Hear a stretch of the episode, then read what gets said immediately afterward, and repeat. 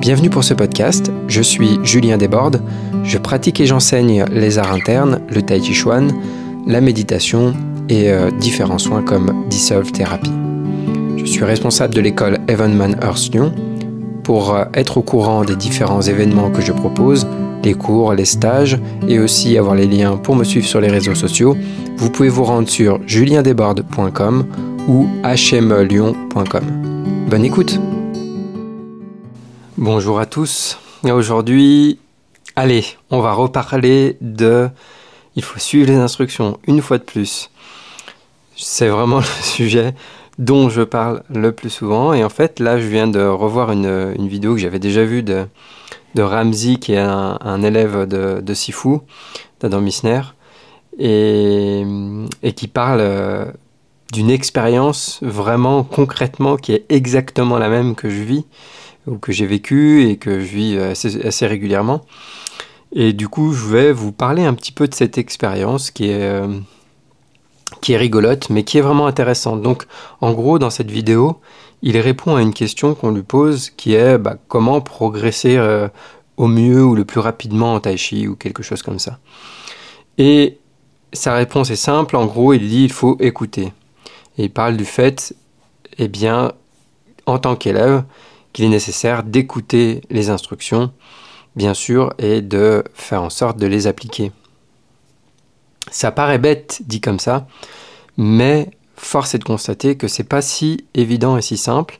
Et quand euh, il décrit euh, une expérience qui est exactement celle que j'ai vécue euh, encore et encore, eh bien, je me dis que ça vaut la peine d'en parler et de se poser la question en tant qu'élève, si on veut vraiment progresser, de voir est-ce que c'est vraiment l'attitude qu'on a et euh, est-ce qu'on peut encore progresser vis-à-vis de ça.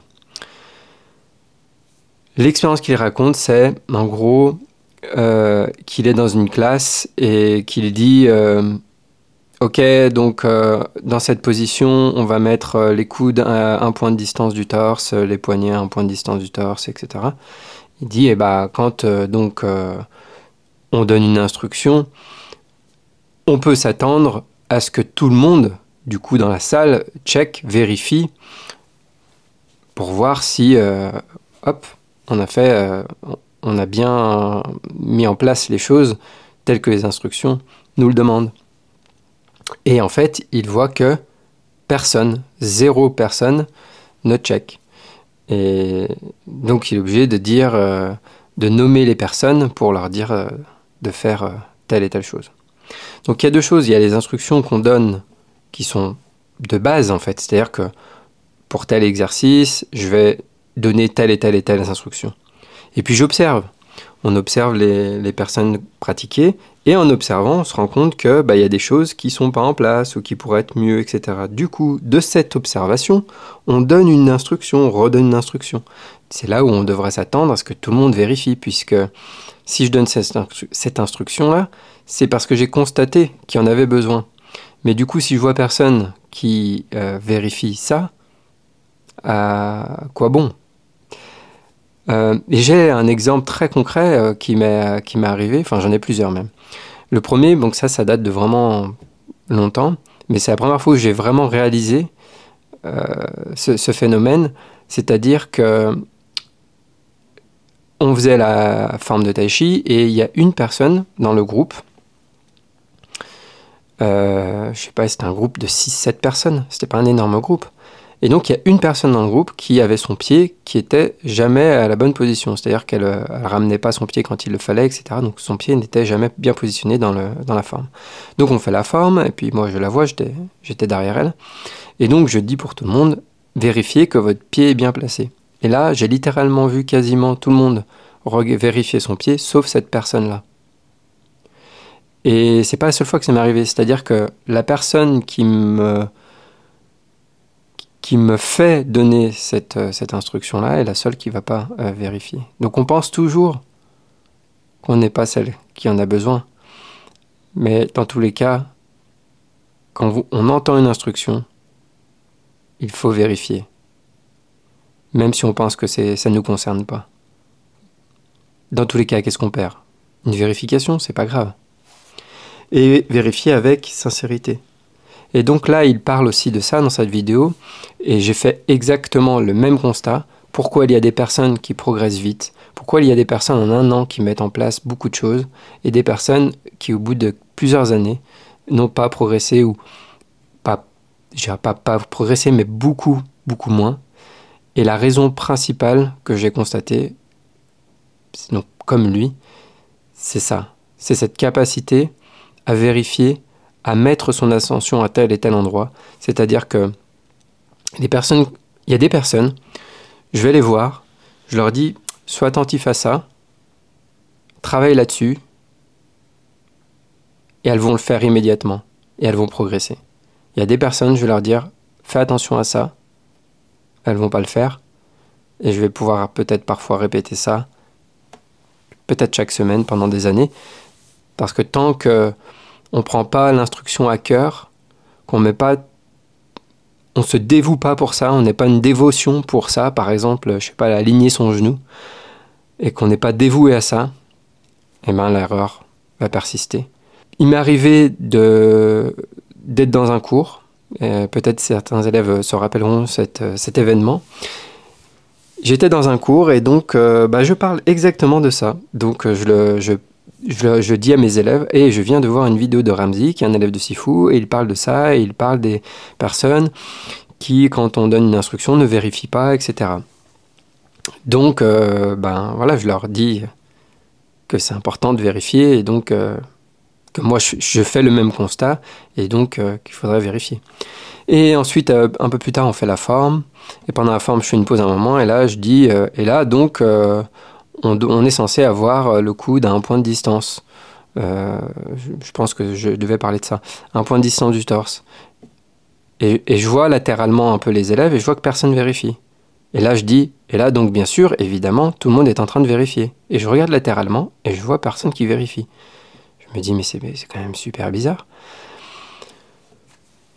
Et à la fin, j'avais un élève euh, qui était venu exceptionnellement pour ce cours et avec qui j'ai discuté après et qui me dit et j'étais derrière et j'ai vu que sur toutes les personnes qui étaient là, il y a une seule personne qui a vérifié. Et lui aussi était un peu euh, estomaqué de voir ça, quoi. Je pense que hum, il y a plusieurs raisons à pourquoi euh, il y a si peu de personnes qui vérifient. Je pense qu'il y a plusieurs raisons, que les raisons sont personnelles. Et j'ai même envie de dire là maintenant, pour ce podcast, qu'on s'en fout des raisons je le fais uniquement pour euh, si des personnes écoutent ce podcast et se rendent compte que c'est comme ça qu'elles se comportent, il est temps d'apporter plus d'attention à ce que dit le professeur, aux instructions qui sont données et à vraiment y porter attention concrètement euh, quand on pratique. Donc dans le comportement, il y a j'écoute une instruction, donc je l'écoute déjà premièrement, j'entends l'information, mais vraiment pas euh, en diagonale, pas vite fait, pas j'entends euh, le mot, euh, je sais pas, mets l'esprit dans ton pied et j'ai une vague idée du pied. Non, mais vraiment, je prends ça à cœur et je suis dévoué à cette action et tout mon être va aller dans cette instruction, quoi, va amener l'esprit dans le pied vraiment. Euh, si euh, je dis votre genou ne doit pas bouger de, l'alignement, eh bien, euh, je suis complètement 100% dévoué à ça. Et la deuxième chose dans le comportement qui peut faire retarder la progression, c'est les excuses. Ça veut dire j'ai bien entendu l'instruction, mais je trouve des excuses pour pas le faire, qui peuvent être diverses et variées. Et en fait, l'idée c'est de on ne se trouve pas d'excuses. On fait juste au mieux de ce qu'on peut et on suit l'instruction et je ne trouve pas des excuses pour ne pas les suivre. Donc il y a des personnes qui vont du coup dire par exemple j'ai l'incapacité de faire ça physiquement, j'ai un problème et du coup, alors je parle pas vraiment de, de, réelle euh, impossibilité totale, hein. je parle de que du coup ils vont mettre une forme de hiérarchie en se donnant à elles-mêmes des instructions que moi je n'ai pas données qui va faire que leur genou va perdre l'alignement, mais elles vont faire d'autres trucs. Et en discutant avec elles, vont me dire oui, mais euh, du coup, si je fais ça, je peux pas faire ça. Mais du coup, elles vont me parler d'autre chose dont je n'ai pas parlé.